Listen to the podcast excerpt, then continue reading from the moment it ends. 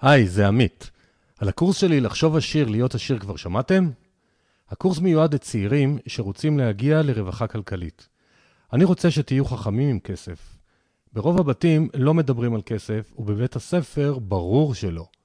בקורס יש שישה שיעורים פרקטיים על כל מה שצריך לדעת בעולם הכסף, כולל mindset שמסביר למה עושר זו לא מילה גסה.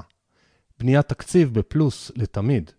השקעות מסוגים שונים, גם בסכומים קטנים כל חודש. היערכות לפנסיה. ודברים חשובים נוספים כמו הבנת תלוש השכר, פתיחת תיק עוסק ועוד ועוד ועוד. זהו הקורס ההוליסטי היחידי בעולם הכסף, שנותן כלים פרקטיים לחיי רווחה כלכלית, במילים פשוטות וללא נוסחאות. בואו להתחבר לכסף בדרך הישירה והאמינה שלי. מזמין אתכם להכיר ולהירשם באתר www.2invest.co.il/עוד. קוד קופון פודקאסט ייתן לכם הנחה של 200 שקל.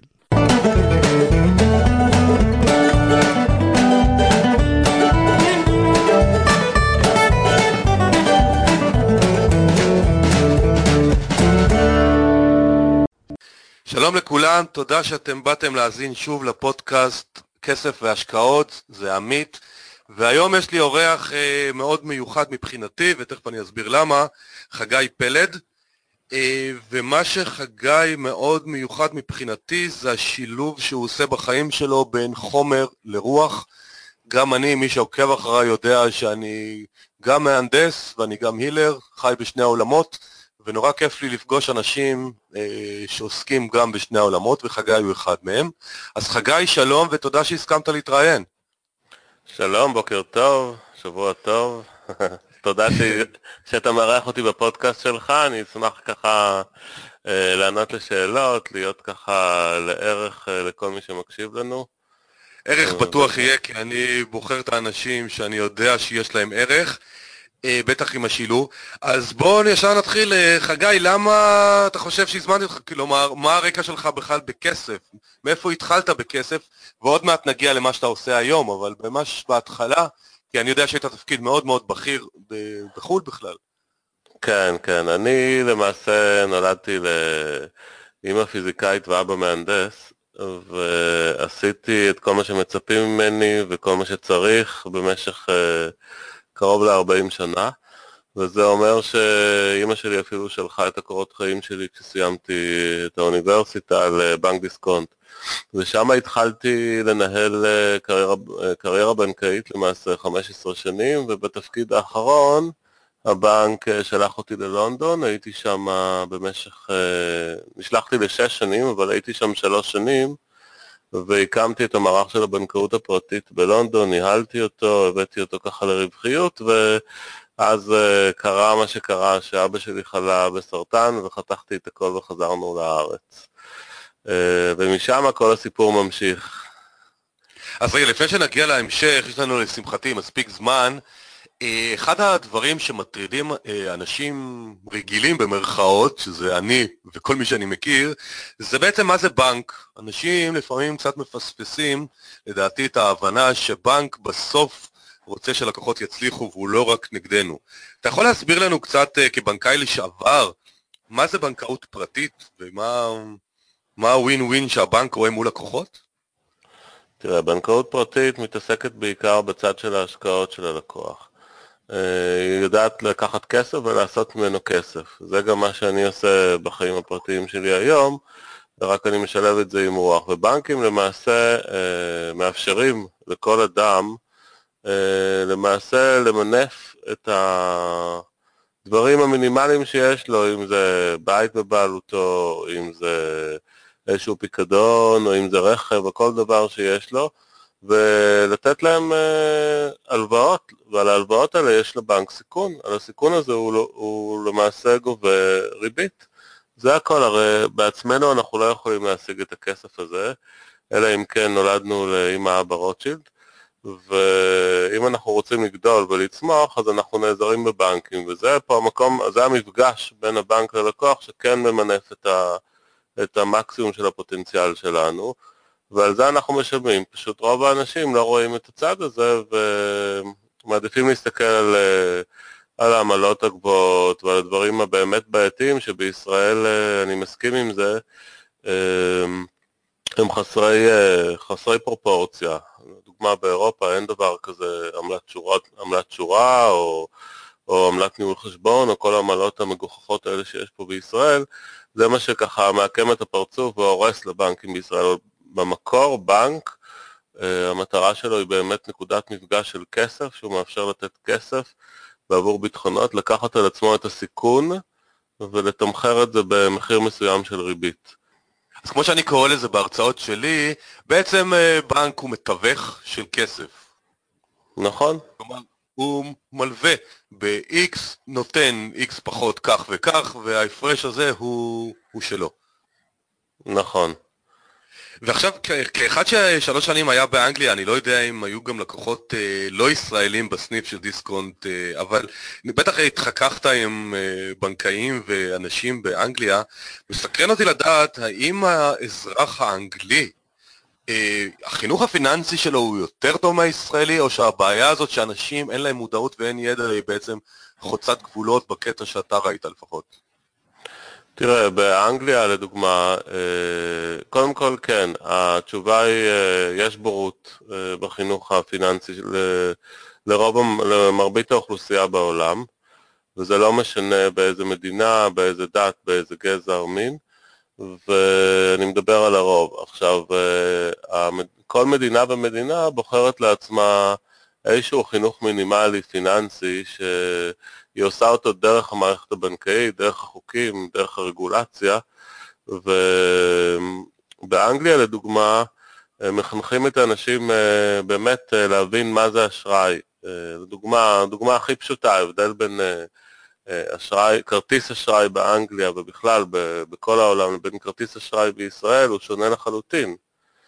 אני לא יודע אם אתם יודעים, אבל פה אין לנו כרטיס אשראי באמת, פה יש לנו כרטיס אה, חיוב, debit card, שפשוט אנחנו פורסים את החיוב שלנו לתשלומים, לעוד חודש או חודשיים, ב... ואנחנו מחויבים לשלם את כל התשלום. בחו"ל אה, יש רק, יש רק את האשראי דרך קרדיט. בארץ זה נקרא אה, תשלום בקרדיט, אה, אבל יש גם תשלום לא בקרדיט, בכרטיס אשראי. בחו"ל אה, כל התשלומים באשראי הם בקרדיט למעשה. אין דבר כזה לשלם את כל הכסף ש, שרכשתי, אלא אני בוחר, יש את המינימום שהוא בדרך כלל 10% מהתשלום של הרכישה. אם רכשתי משהו ב-1,000 שקלים, אז אני חייב לשלם את ה-100 שקלים, ואז את ה-900 הנותרים אני יכול לפרוס לכמה תשלומים שאני רוצה, בריבית גבוהה, בקרדיט, וזה אשראי. אה, אז זה מחנך את האוכלוסייה להבין מה זה אשראי, להבין שיש לו מחיר, אה, לעשות את ההבדל, אה, אז ככה שבחו"ל זה קצת יותר מסודר, אבל עדיין בורות קיימת. טוב, אני הסתובבתי הרבה בהודו בשנה האחרונה ולפני זה בארצות נוספות וראיתי שבעצם אותן שאלות, אה, יש לי כסף, איפה להתחיל להשקיע אותו ומה זה הלוואה ומה זה ריבית וכולי, הבעיה הזאת היא באמת בכל העולם. ואני שומע ממך שגם באנגליה. ולפני שנתקדם קצת, עוד משפט אחרון על אנגליה, כי זה משהו שכיום בכותרות, כל נושא הברקזיט, לונדון הייתה שנים מרכז אה, פיננסי עולמי. האם בהערכה סובייקטיבית שלך אה, זה ישתנה ובאמת יעברו לאירופה, או שיישארו המוסדות? כי אני אישית אף פעם לא הבנתי למה דווקא כולם בחרו בלונדון בתור מרכז פיננסי עולמי. אוקיי, זו שאלה שבאמת אין לי uh, מענה, רק, רק העתיד לא, יכול, העתיד יכול להעיד. אני, באמת, הברקסיט הזה כל כך לא ברור, uh, כי זו החלטה שהתקבלה ומתחרטים עליה. זאת אומרת, כל הזמן מסתכלים לאחור, הבריטים, ואומרים מה עשינו, מה עשינו, ומצד שני, הבריטים כמו בריטים, עם האגו שלהם חייבים להמשיך קדימה, עם מה שהם החליטו, מילה של בריטי. ולא ברור בדיוק אה, לאן, אה, לאן זה לוקח. יכול להיות שזה יהיה soft brexit, זה מה שרוב האנשים אה, אומרים, זאת אומרת שהיציאה תהיה יציאה מאוד רכה, יהיו עדיין הסכמים, עדיין לונדון תמשיך להיות מרכז פיננסי בינלאומי, אבל הנושא של ההגירה, כי מה שהם, למעשה הסיבה היחידה שהברקסיט נולד זה שכולם שם צועקים The island is, is sinking from foreigners. האי תובע מזרים. כן. והם לא מסוגלים להכיל את ההגירה ההמונית הזו, ורוצים לעשות לזה הפסקה. אז זה כן, על זה הם יקפידו, הם uh, לא ייתנו תנועה חופשית uh, לכל מיני לעבוד, ו... ולהפך.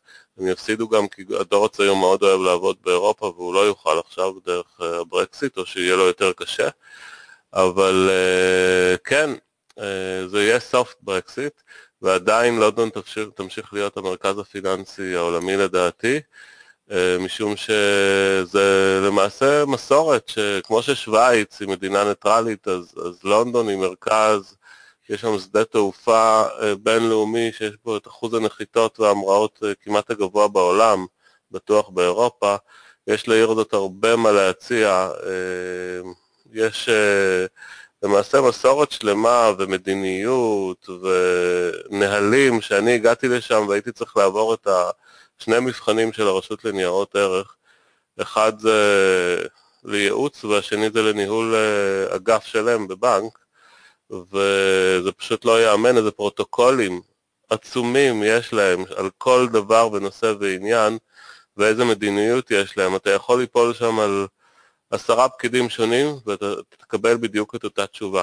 לעומת אה, ישראל או יוון. לעומת ביטוח לאומי בישראל. לעומת ביטוח לאומי בישראל למשל. גם בנק, אם אתה מגיע לבנקאי אחד ייתנו לך אישור, לבנקאי אחר לא ייתנו לך אישור, תלוי איך הוא קם בבוקר.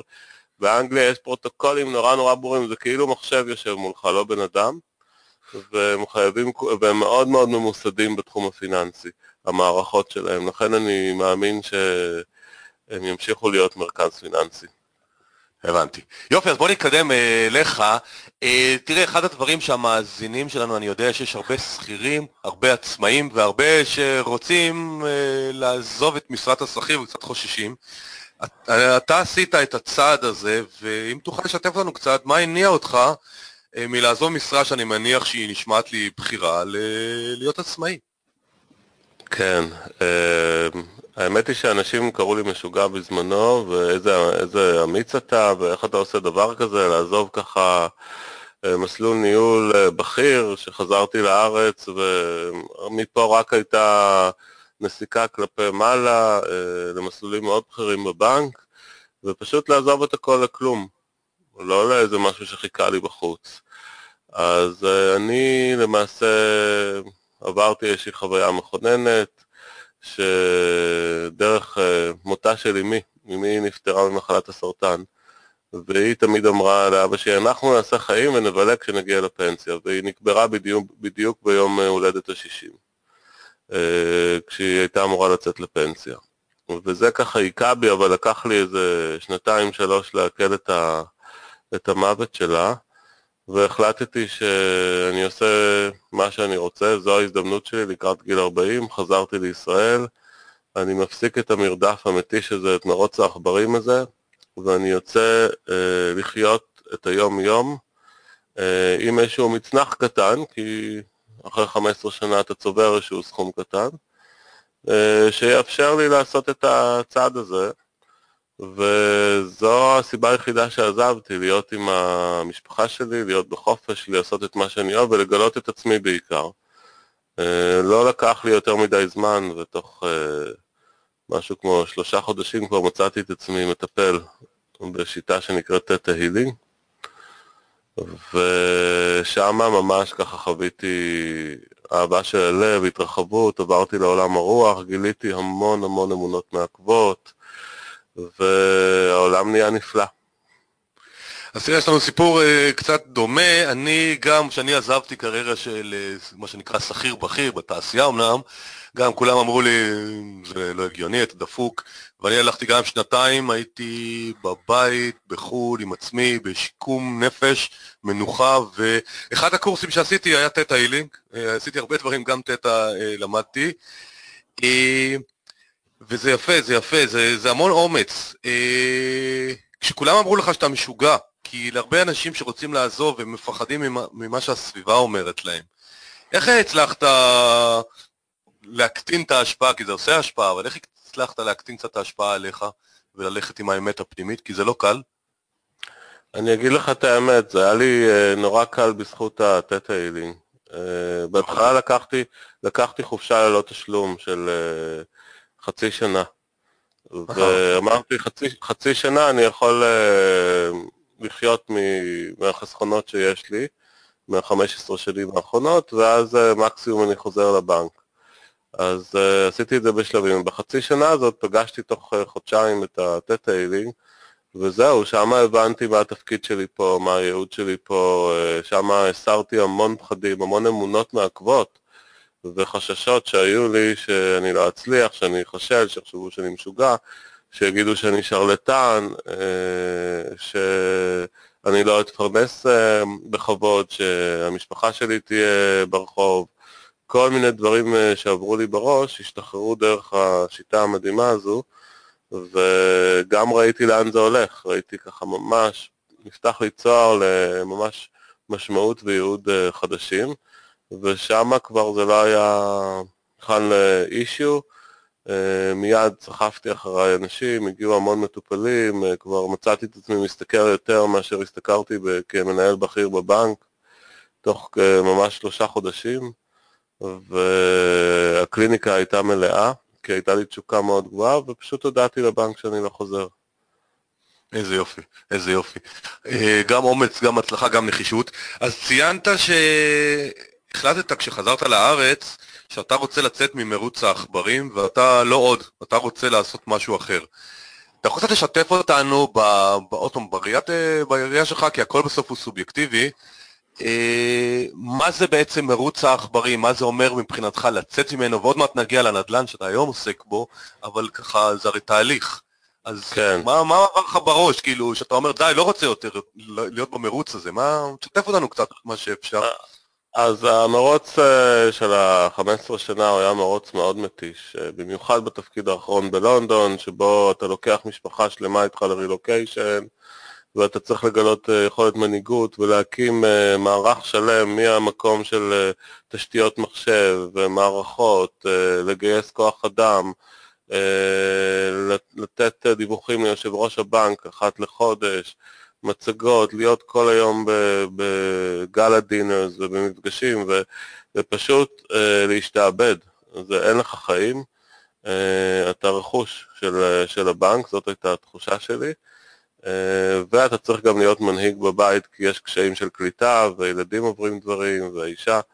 ומשם ככה אה, החלטתי שאני לא יכול יותר. לפני התפקיד בלונדון אני גם ניהלתי צוות של קרוב ל-30 אנשים פה בישראל.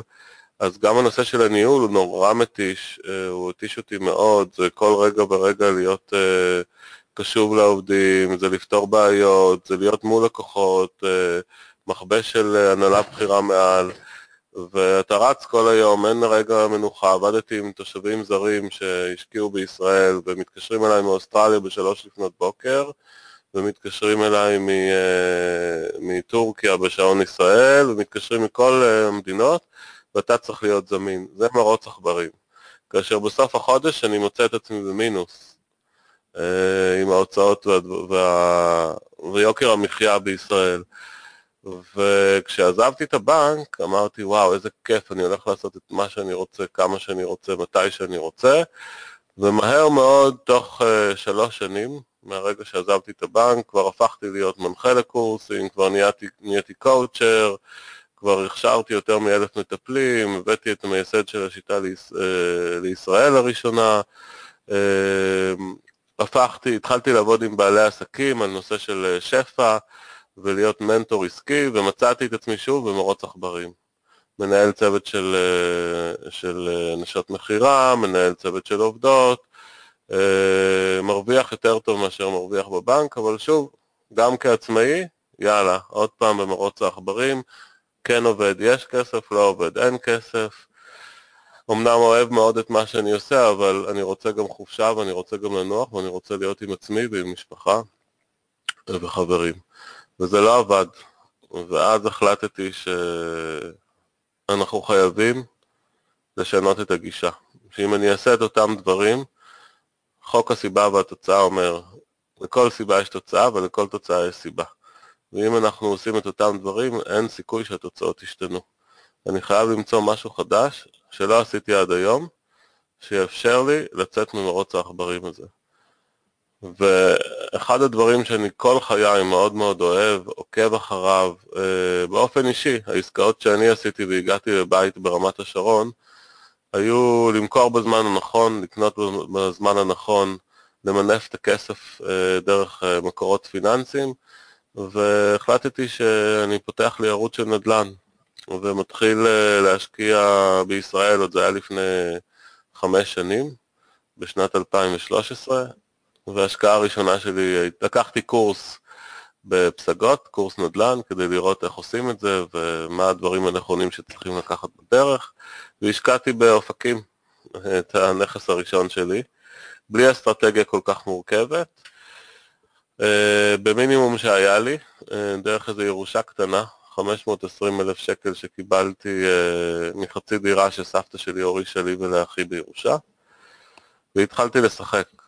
אמ, כאשר המשכתי עם זה לעכו, מימשתי מהר, ואז שמעתי מחבר שהשקיע בג'קסונוויל בארצות הברית, והתחלתי לרכוש שם אה, אה, נכס נוסף עם הלוואות אה, מהבנק, עם כל ההלוואות שהצלחתי ככה לקבל, וזה עבד. ואמרתי, יופי, הנה מתחילות להיכנס לי הכנסות, גם מישראל, גם בדולרים, כל חודש, ואני לא עובד. אמנם חלק מהן ממונפות ויש לי החזר של הלוואות, אבל תוך כמה שנים זה יסתיים וכל הכסף הזה ייכנס לי פסיבי, ויש לי פה הכנסה בלי לרוץ אה, אחרי עצמי. וזאת הייתה ההתחלה של ככה אה, כניסה לעולם הנדל"ן, עד שהגיעה שנת 2016, אה, ובשנה הזו אני גיליתי את יוון. גיליתי את ההזדמנות העצומה שיש במדינה אירופאית, שעה וארבעים מכאן, אה, שנמצאת במשבר, שהייתה בזמנו, ב-2016 עדיין במשבר של עשור שלם, אה, ומחירי הנדל"ן, הנכסים שם נשחקו בבין 65 ל-80 אחוז. אבל איך מתחילים? מי מגיע ליוון איתי? איך אני מוצא שם נכס, מי ינהל לי את הנכס, איך הנושא של המיסוי, זה בשפה יוונית, אני לא מכיר אף אחד, ושם התחיל הרומן שלי עם יוון. וכל הדברים האלה, אה, לפני שנרחיב על יוון כמובן, אה, החששות והפחדים, אז אתה, האם באופקים, עכו, ג'קסונוויל, לא היו את החששות האלה? זה רק בגלל אה, שזאת ארץ שדוברת שפה שאתה לא מכיר? מה, מה שונה בעצם מבחינתך בין יוון לג'קסונוויל? לא, מה שקרה זה שבאופקים זו המדינה שלי. אני יכול להיכנס למדלן, לאתרים, כל החוזים, אני מכיר אנשים, אני יכול לשאול מי מכיר מישהו באופקים. לקחתי אפילו ליווי של שני בחורים שעזרו לי לאתר את הנכס ולעשות את התוכנית העסקית שלי. היה לי מאוד מאוד קל, מאוד מאוד ודאי. אה, בג'קסונוויל אני קיבלתי כבר המלצה מחבר טוב שעשה כבר אה, שבע עסקאות עם אה, חברה מלווה. והגעתי לחברה שתלווה אותי בלי שאני אצטרך לנסוע לארה"ב, בלי שאני אדע משהו, פשוט החבר הטוב המליץ, המילה שלו הייתה מאוד חשובה לי, הרווח שהוא הראה לי היה מאוד אטרקטיבי, פגשתי את החברה המלווה, הבנתי שיש פה אנשים שאני יכול לעבוד איתם, הם רציניים, ימצאו עסקאות טובות, ואמרתי, יאללה, יוצאים לדרך. אני חייב לציין שבתחילת הדרך אה, גם היו לי חששות, כמו שאתה אומר, אה, כי זה מעבר לים, ואני לא רואה את הנכס, ומי יודע, ויש כל מיני סיפורים ועוקצים וכאלה, אבל אם יש איזה חבר טוב שכבר עשה לא עסקה, שתיים, שלוש, שבע, ופגשתי את הצוות, אז אה, זה נותן איזושהי ודאות. אה, מה שלא עשיתי זה לא דיברתי עם עוד אנשים, שזה לדעתי מאוד מאוד חשוב, עוד אנשים שרכשו כדי לקבל אה, חוות דעת. לא הכרתי את חברת הניהול, שזה היה מאוד קשה לעבוד מרחוק, אלא רק דרך החברה המלווה, לא קיבלתי קבלות, לא קיבלתי מענה לדברים מסוימים, וכלקוח מתחיל זה מאוד מאוד מתסכל, אתה דואג, אתה לא יודע מה קורה, אתה חושש. אבל uh, לאט לאט אתה מקבל את התשובות ומבין שאלה הדברים הקטנים, כל עוד התשואה באמת uh, עולה ואתה מקבל שכירות והנכס יציב, אז uh, אתה שם בפרופורציה את הדברים. אז בוא תספר לנו קצת למי שפחות מכיר, ורובנו פחות מכירים ממך, אז התחלת רק להגיד שיוון זה מדינה ב-2016 שהרגשת שהיא יוצאת מ... מ... מתחילה לצאת ממשבר, אבל ולא היה לך חברת ניהול, ולא ולא ולא, אז מה, מה יש היום? היום, איך אתה רואה את יוון, אם אתה רואה אותה עדיין מעניינת, אה, איזה, איזה שינויים קורים שם, איזה סוגי דירות, מה המיסוי? וכולי, קצת תשתף אותנו מה זה יוון בהשקעות נדל"ן כיום. אוקיי, okay. אז יוון כעיקרון, מה שנתן לי את הכוח uh, להתחיל uh, ביוון זה קודם כל התשוקה, התשוקה מאוד גבוהה uh, לעשות משהו מתחושת בטן שאני מבין שיש פה הזדמנות שלא תחזור על עצמה, זו הזדמנות שקורית אחת לשני עשורים, שמדינה, אני לא מדבר על זנזיבר או אפילו על מדינות פה קרובות כמו אה, גאורגיה שהן עצמאיות עם כלכלה עצמאית, אני מדבר פה על מדינה בגוש היורו, עם מטבע יורו, אפילו לא זלוטי כמו בפולין, יורו, והיא כל כך קרובה, היא שעה וארבעים, אני יכול ללכת ולקפוץ ב-150 יורו, אה, לראות נכסים, להכיר אנשים, לשלוח מייל ולקבוע פגישות, זה נתן לי המון המון אה, ביטחון לצאת לדרך, כאשר המצב הוא 65 עד 80 אחוז שחיקה בנכסים, זאת אומרת שכדי לחזור למצב הקיים אה, שהיה לפני המשבר ב-2008, הנכסים צריכים לעלות בסביבות ה-150 אחוז מהרגע, מהמקום שהם היו ב-2016, אז זה היה מבחינתי no brainer. אה, מתי ייגמר המשבר? לא ידעתי, אבל ידעתי שזה עניין של מקסימום 3-4 אה, שנים ואני קניתי ברצפה. ואז התחלתי ככה אה, ליצור אה, קשרים, לנסוע, לחזור, לנסוע, לחזור, לראות, ללמוד. אה, רכשתי נכס בעייתי, הנכס הראשון שלי בלי ליווי, בלי ש... ככה היה לי איזשהו ליווי נורא עלוב שלא לא תרם לי כל כך, וקניתי דירת מרתף. דירת מרתף שהיא לא... אין לה מרפסת, אין לה חצר אחורית, לא הבנתי שביוון לא אוהבים דברים כאלה, לא מתייחסים לנכסים כאלה, ושבדרך כלל גם הם uh, הופכים להיות למקור לבעיות, כי כשיורד גשם רוב הנזילות uh, נכנסות uh, לקירות של המרתף. מה שהתלהבתי שזה היה במיקום טוב, ליד האוניברסיטה, ושזה היה נורא זול, זה היה 15,000 יורו, 47 מטר. אמרתי, וואו, אז במקרה הכי גרוע, 15,000 יורו לא ילכו, כי זה אבנים שצריכים לגור בהם ליד האוניברסיטה, אז הפסדתי 10,000 יורו. אבל לפחות אני אלמד. זאת הייתה העסקה הראשונה שלי ביוון, את הדירה הזאת לא הצלחתי להשכיר יותר משנה, אה, אבל תוך כדי אה, שאני ככה לומד מה היוונים אוהבים, ואיזה דירות כן לקנות, שזה לפחות אה, קומת קרקע אה, עם חצר אחורית, או קומות גבוהות זה הכי מבוקש עם אה, מרפסת שם, ובאיזה שכונות כדאי לקנות, ואיזה שכונות הן פוטנציאליות וקרובות למרכז, ומי, ה, ומי הדיירים בכל שכונה, ואיפה זה בטוח, והתחלתי לבדוק עוד חברות, ועברתי דרך חברת ניהול גדולה כמו רימקס, ועד חברת ניהול אה, קטנה מאוד שהיא בוטיק, אה, ועדיין לא מצאתי את עצמי, קניתי עוד דירה שהושכרה תוך שבוע, ומניבה ככה הכנסות אה, פסיביות, ואז הגעתי לחברה המנצחת, לסוכנות אה, בינונית, לא קטנה ולא גדולה, שככה מיד אה, הבנתי שיש לי פה עסק עם אנשים מאוד מקצועיים, מאוד רציניים, מאוד אותנטיים. יצרתי לי ככה צוות של מהנדסים דרכם, מהנדסי שיפוץ, עורכת דין נהדרת שיש לה רישיון גם בארצות הברית וגם ביוון, שיכולתי לסמוך עליה ולתת לה ייפוי כוח לעשות את כל העסקאות של הנדל"ן שלי שם.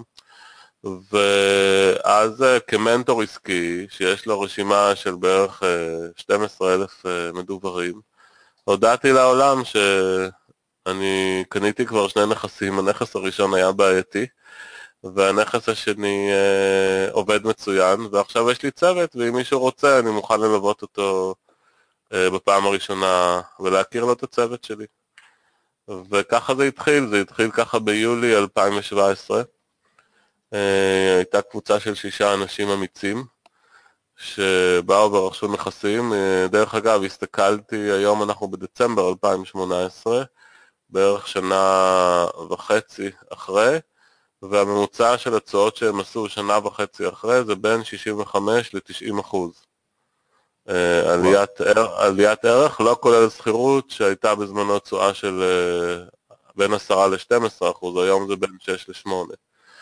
אה, אז, אז הם היו האמיצים שהרוויחו ככה יחד איתי, ולאחר מכן כל חודש וחצי עשיתי עוד מחזור ועוד מחזור, והשוק עדיין לא, לא ממש התרומם בחצי שנה הראשונה של 2017, הוא עלה מעט מאוד. והיה ברצפה. בינואר 2018 הבנק המרכזי ביוון הודיע שמחירי הדיור אה, עולים ב-0.2% וזה התחיל ליצור התעניינות מכל העולם ובמרץ התחילו עליות נתונות, אה, כל חודש באיזה אחוז שניים עליית ערך עד יולי. ביולי התחילה קפיצה אה, של משהו כמו חמישה אחוז לחודש, יולי 2018 אה, ומכאן אני רואה זה, זה ככה, אם אנחנו נחלק שעון אה, לארבע, לארבע חתיכות, זאת אומרת יש את השעה 12, 3, 6, 9 ו-12, אז uh, תנסו לדמיין את העוגה הזאת, אז uh, שעה 12 זה הפיק, זה המקום שבו השוק הגיע לשיא, זה מה שקורה היום בישראל. Uh, שעה 3 זה זה התחלת ירידות, מ-12 עד 3 השוק מתחיל לרדת. מ-3 עד, אה, עד 6 זה הזמן שאני נכנסתי לאתונה, זה הזמן שבו קונים מתחילים להיכנס, השוק עדיין אה, בירידה, אה, ומגיע לאיזושהי סטגנציה, הוא מפסיק לרדת, ומ-6 עד 9 זה שוק של קונים, שממשיכים לקנות, מתחילים לקנות בעליות מטורפות. וזה המצב שבו אה, יוון נמצאת היום, כי העליות מתחילות, זה הגל המאוד מאוד גבוה וההזדמנות המאוד גדולה להיכנס במחזור הזה של 6 עד 9, שהעליות מהירות מאוד, ומ-9 עד 12 זה כבר עליות יותר איטיות עד שמגיעים לשיא, זה שוק של מוכרים כבר, מ-9 עד 12. אה, אז אנחנו נמצאים עדיין באזור ה-6.5, 7, ומכאן העליות מאוד גבוהות, ולכן כבר יש אה, משהו כמו 12 מחזורים שעשינו עד היום בליווי שלנו, השתכללנו, יש לנו צוות אה, נהדר, אנחנו עושים אה, כל מיני דברים, מדירות קטנות ליד אוניברסיטה, דרך דירות יותר גדולות ל-Airbnb במרכז, בניינים, אה, כל מיני פרויקטים שככה מאוד מאוד מעניינים. והכי חשוב זה באמת שזה קרוב, אפשר לפגוש את הצוות, אפשר uh, לראות את הנכסים, אנחנו דואגים בליווי שלנו להכל, יש חברה מנהלת שמנהלת את הנכסים ולא צריך לדאוג. Uh, הקשר הוא מאוד מאוד קל, כולם דוברי אנגלית, עורך דין שמייצגת אותנו, זה מקל ככה על כל, ה... כל העניין, כשיש מישהו מתמחה ויש כבר מספיק uh, עבר מאחורינו של אנשים שעשו תשואות, ממשיכים לחזור ולקנות, ואפשר לדבר איתם. מה חוקי אה, יוון למשל בנושא Airbnb?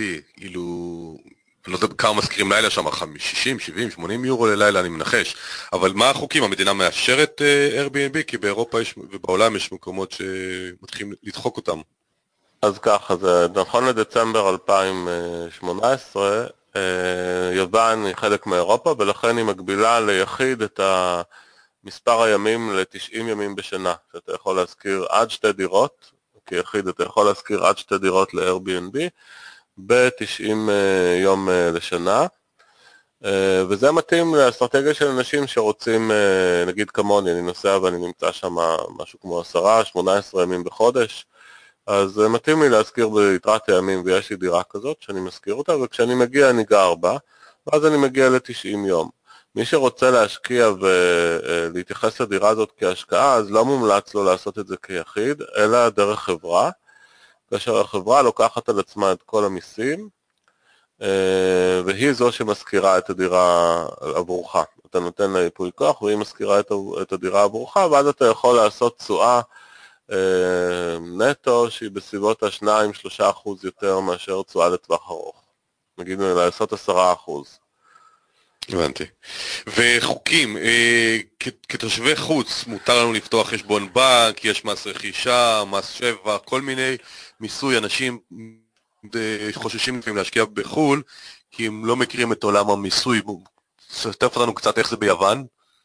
כן, אז ביוון למעשה יש לנו אמנה, כי זו מדינה אירופאית, יש אמנת מס בין ישראל, אמנת מניעת כפל מס בין ישראל ליוון, ואנחנו משלמים אה, את כל המיסים שלנו אך ורק ביוון, כשאנחנו רוכשים נכס ביוון.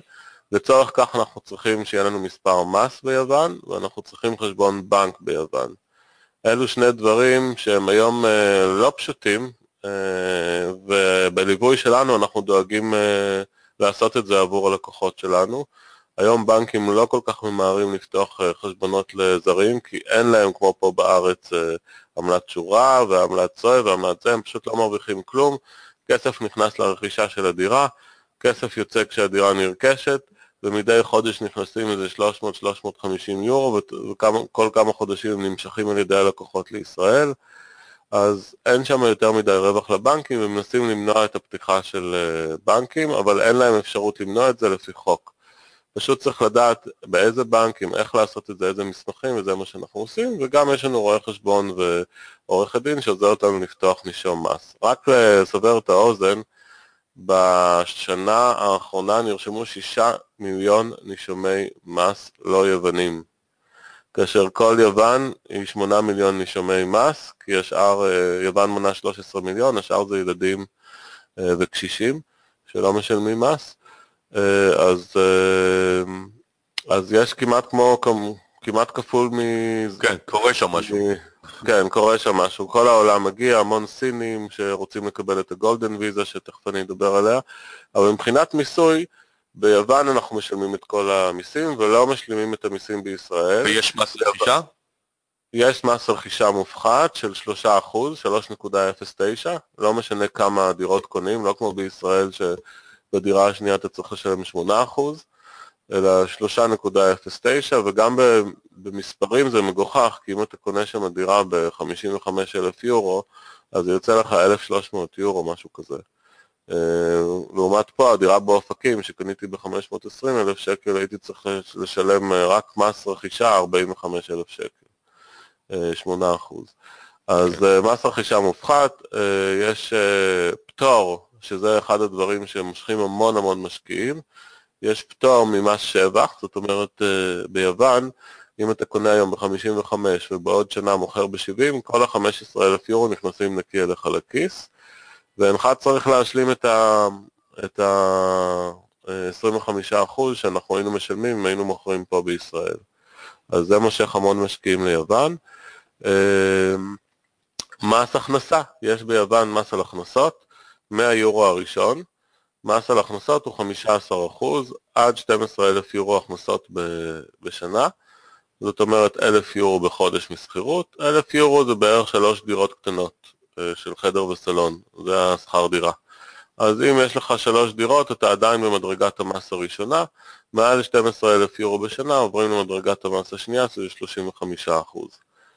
אה, זהו, ארנונה למעשה זה מגוחך שם, זה בין 8, 8 ל-10 יורו לחודש, רק תבינו כמה אנחנו משלמים פה, וזה גם על הדייר, אה, כמו בישראל, לא על הבעלים. זהו מבחינת המס. אז בוא נשאל שאלת מקרו קצת יותר ביוון, אז אני מבין שכדאי מאוד להשקיע מבחינת אה, עלויות ומיסים וכולי וכולי וכולי. השאלה שמתבקשת היא מי שוכר דירות, מי רוצה לגור ביוון, אם יש כל כך הרבה דירות ומאיפה יש כל כך הרבה דיירים. אז ככה, ביוון, באתונה, כשאני מדבר על יוון, אני מדבר בעיקר על אתונה, ובאתונה זו האוניברסיטה הגדולה ביותר של יוון. היא מונה 130 אלף אה, סטודנטים ואנשי סגל. אם אתם אה, ככה רוצים להבין קצת את המספר הזה, באוניברסיטת תל אביב יש בסביבות 25 אלף, אז אה, איפה שאתם לא דורכים בפרימטר של 4.5 קילומטר באתונה, ואני מדבר על, לא על Greater Athens, אלא על מרכז אתונה, זה משהו כמו 4.5 קילומטר במעגלי, בשכונות מסוימות, משהו כמו חמש שכונות, שבהן יש כל מיני כניסות לפקולטות שונות. הפילוסופיה, מתמטיקה, פיזיקה, מדעי הרוח, אה, הטכניון, הרפואה, אחיות, כל הפקולטות האלה נפרסות על 4.5 קילומטר, וזה נותן המון המון אה, אה, ככה ביטחון לבעלי דירות, למוסדות, למוסדות אה, ממשלתיים שלעולם לא יעתיקו את, את מקומן ותמיד ימשיכו, במיוחד ביוון שההשכלה הגבוהה מאוד מאוד חשובה ומאוד מאוד מקפידים על תארים, אז אה, אלה דיירים אה, בשכונות האלה.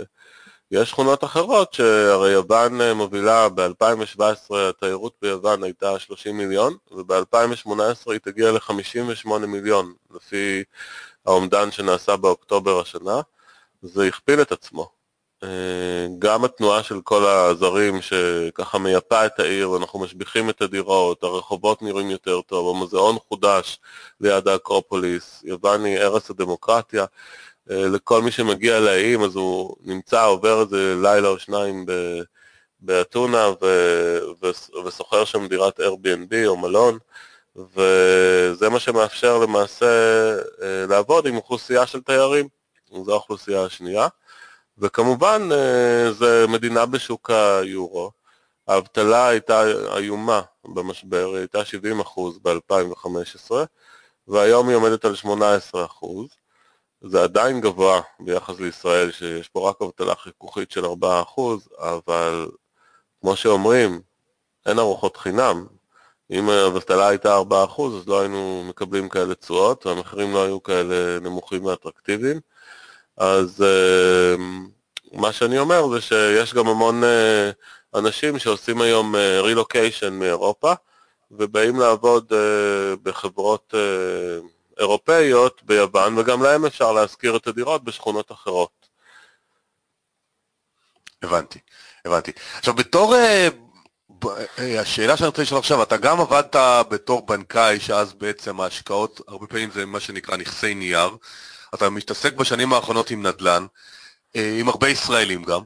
השאלה שאני רוצה לשאול, האם לדעתך או לא, לא, האם, איזה פרופיל משקיע נדל"ן מתאים לו? כי אני לא בטוח שנדל"ן מתאים לכל אחד בכל מצב כלכלי או אופי וכולי.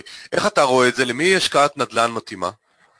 ממש לא, אה, לא מתאים לכל אחד. קודם כל יש את ההשקעת נדל"ן באופן כללי. כשאני רואה אה, אדם שעבר את גיל ה-75 ויש לו את ה-500 אה, אלף שקל האחרונים, אה, אני לא הייתי ממליץ לו להיכנס לנדל"ן, ממש לא. נדל"ן יש לו את הנזילות שלו, זה לא ניירות ערך או פקדונות, שאתה יכול למכור ביום אחד ולקבל את הכסף אם אתה צריך אותו, ובגיל כזה חלילה יכולים לקרות, הסיכוי שדברים יקרו בריאותיים, או שאין הכנסה מספיק, או כל דבר אחר שיכול לקרות לך, אה, אז לא הייתי ממליץ להיכנס בכלל לנדל"ן.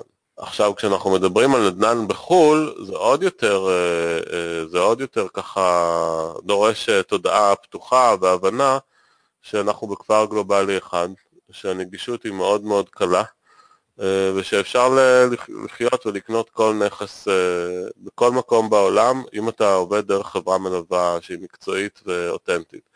עכשיו, לא לכולם יש את התודעה הזאת, מי שלא נמצא בתודעה כזאת, מי שמפחד אה, לצאת מגבולות האזור הנוחות, מהשפה שלו, מהמדינה שלו, מהחוקים שהוא מכיר, לא הייתי ממליץ לו, אני לא לוקח אנשים כאלה. מתקשרים מדי פעם, מגיעים אנשים כאלה, אז אני אומר, או שאתם רוצים לעבור איתי איזשהו תהליך תודעתי, ואז להשקיע ביוון, או שפשוט תרדו מזה מעכשיו, זה לא מתאים לכם, יש עוד כל כך הרבה השקעות, אה, כל כך הרבה אפשרויות אחרות, שהן לא נדל"ן, כמו אה, השקעות נזילות, כמו אה, מוצרים דיגיטליים שאתם יכולים לבנות, אם אתם בעלי עסקים או יש לכם איזה ידע שאתם יכולים לארוז, כמו מטבעות וירטואליים, יש המון המון אפשרויות להכנסה פסיבית שהם לא נדל"ן, ואני לא ממליץ להם. אנשים שכן מתאים להם לעבוד בנדל"ן, ובנדל"ן בחוץ, זה אנשים שיודעים לשחק במגרש קצת יותר גדול, שיודעים שהתודעה שלהם מספיק פתוחה וגמישה לשינויים, שיש להם מעוף, שהם יודעים uh, להכיל סיכון ולדעת שיש בו סיכוי מאוד גבוה, ושהם משחררים שליטה, למעשה הם נותנים אמון, ולא באים עם אמונות uh, מעכבות שעקצו אותי ודפקו אותי ורק uh, לוקחים ממני וכולם מרוויחים עליי, וכל מיני אמונות כאלה מטופשות שמונעות מאנשים אה, לעשות את הצעד קדימה ולמעשה להרוויח הרבה יותר מהר, להכפיל את ההון שלהם בפחות מחמש שנים ולחיות ברווחה כלכלית.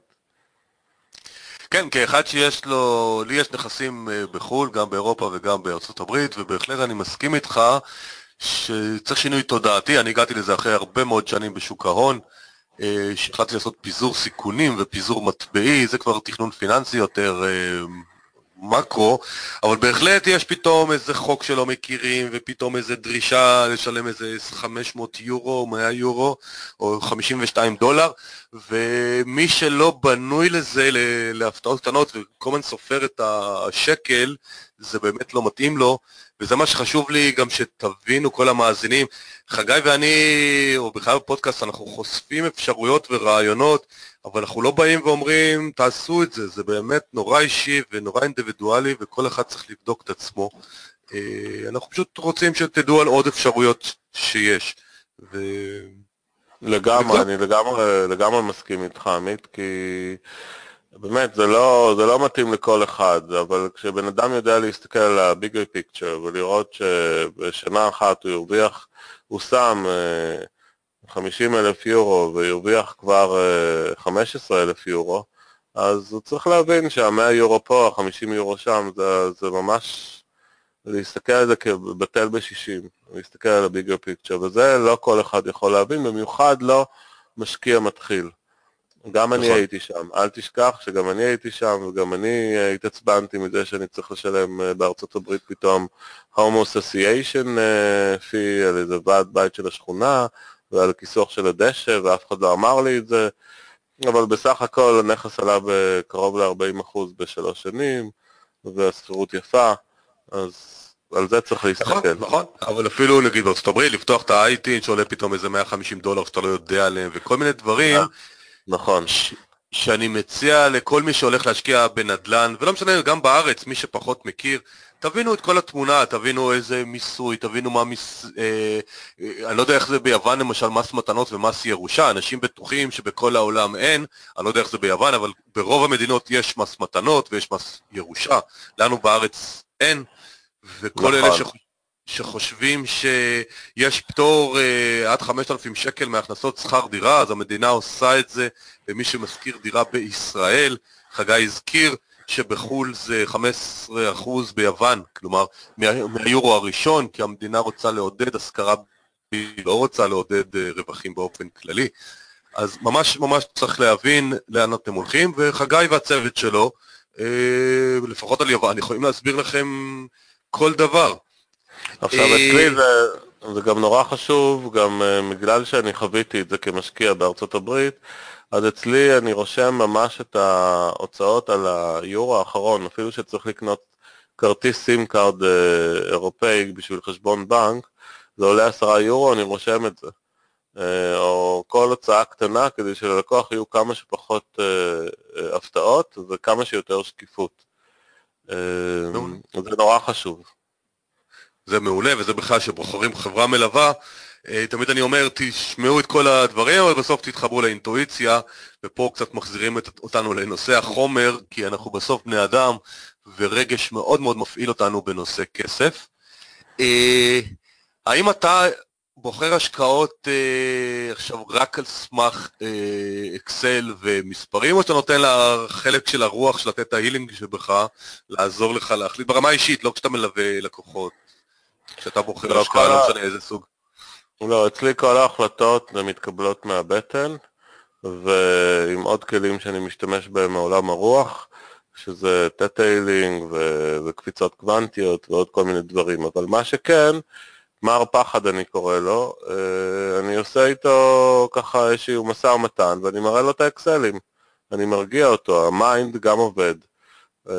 mind זה חלק מאוד מאוד חשוב, הוא שומר עלינו, הוא זה שיודע, הוא שייך לאגו, אה, האגו שייך לו, ואני יושב על טבלת אקסל, אבל ממנה אני לא מקבל החלטה. ההחלטה מתקבלת מהבטן, אה, החלטה מתקבלת מאינטואיציה, החלטה מתקבלת מהיגיון פשוט של אה, רגע, זה לא יקרה, זו הזדמנות שלא תחזור על עצמה, והנה, בשנה האחרונה הוכחתי את זה, ומפה אני גם יודע מה הולך לקרות, אה, כמעט בוודאות, כמובן שאי אפשר אף פעם לדעת, אבל באינטואיציה, בתחושת בטן, זה הולך לטוס אה, למעלה, וכל חיי בנדל"ן, זו המתנה שקיבלתי. אני עובד עם אינטואיציה, אני יודע מתי להיכנס לשווקים ומתי לצאת מהם, וככה הגעתי מדירת חדר אה, ברחוב עזרא בשעריים ברחובות לבית ברמת השרון. אה, עוד לפני שהתעסקתי בנדל"ן, רק עבור עצמי. אז uh, כל ההחלטות שלי מתקבלות באינטואיציה מהבטן, uh, וזה ככה, האמת היא שהחלטות כאלה הן החלטות שהלב יודע יותר טוב מאשר הראש. הראש צריך כן, לספוך עליו. בדיוק. מה שאני עושה... שכדי לחבר את שני החלקים של רוח וזה, אני בוחן עסקאות מבחינת המספרים, קודם כל שזה נשמע על פניו בכלל מעניין. אחרי זה מה שאני עושה, יש לי שני אנשים שאחד מהם תמיד על הכל אומר לא, ואחד שעל כל דבר אומר כן, אנשים שמבינים בכסף והשקעות. אה, אני עובר למחלקה של לשמוע למה כן אתה מתלהב מכל דבר, ואת הלא הפוסל כל דבר.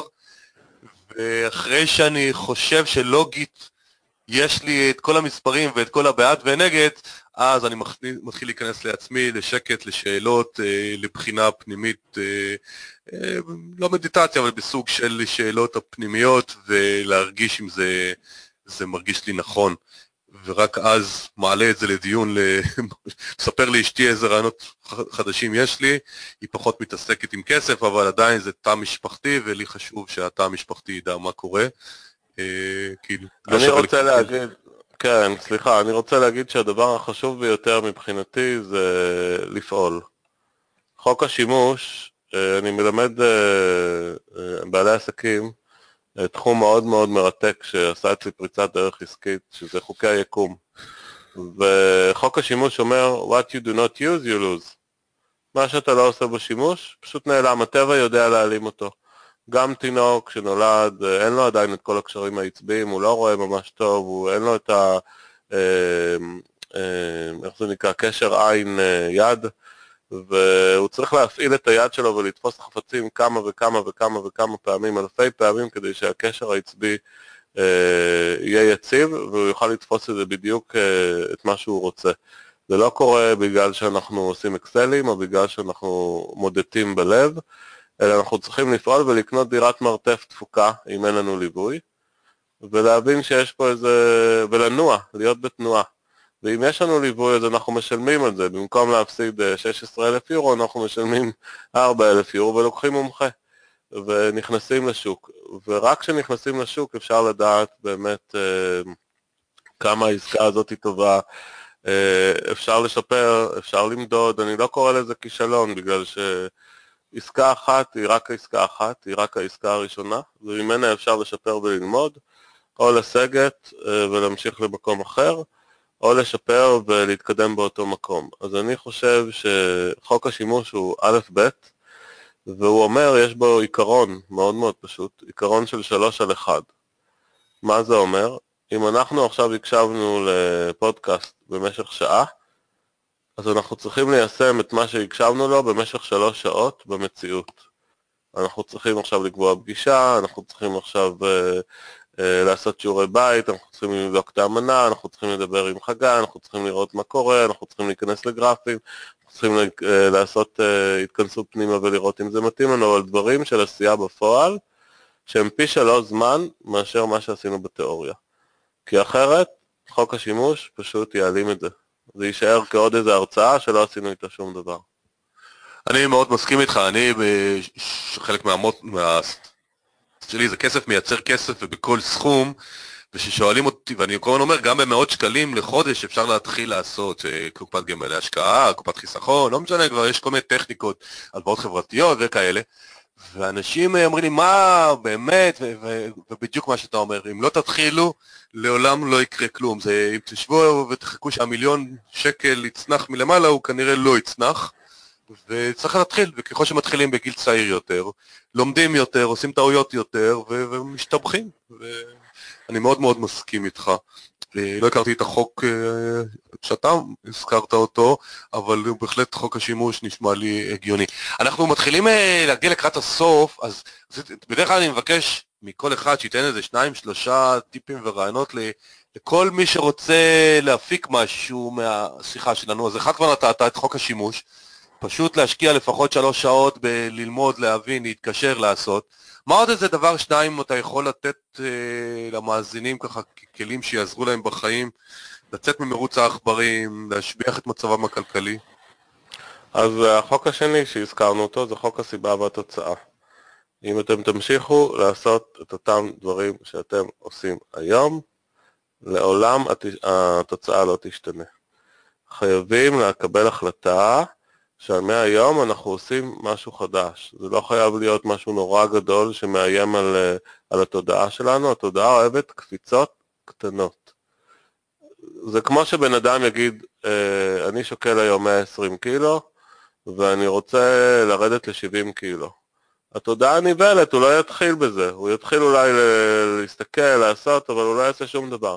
אבל אם אומר אני שוקל 120 קילו ואני רוצה לשנות את אורח החיים שלי, שיהיה יותר בריא, ואם אני אצליח לרדת את השלושה קילו הראשונים זה יהיה נהדר, התודעה מחבקת את זה.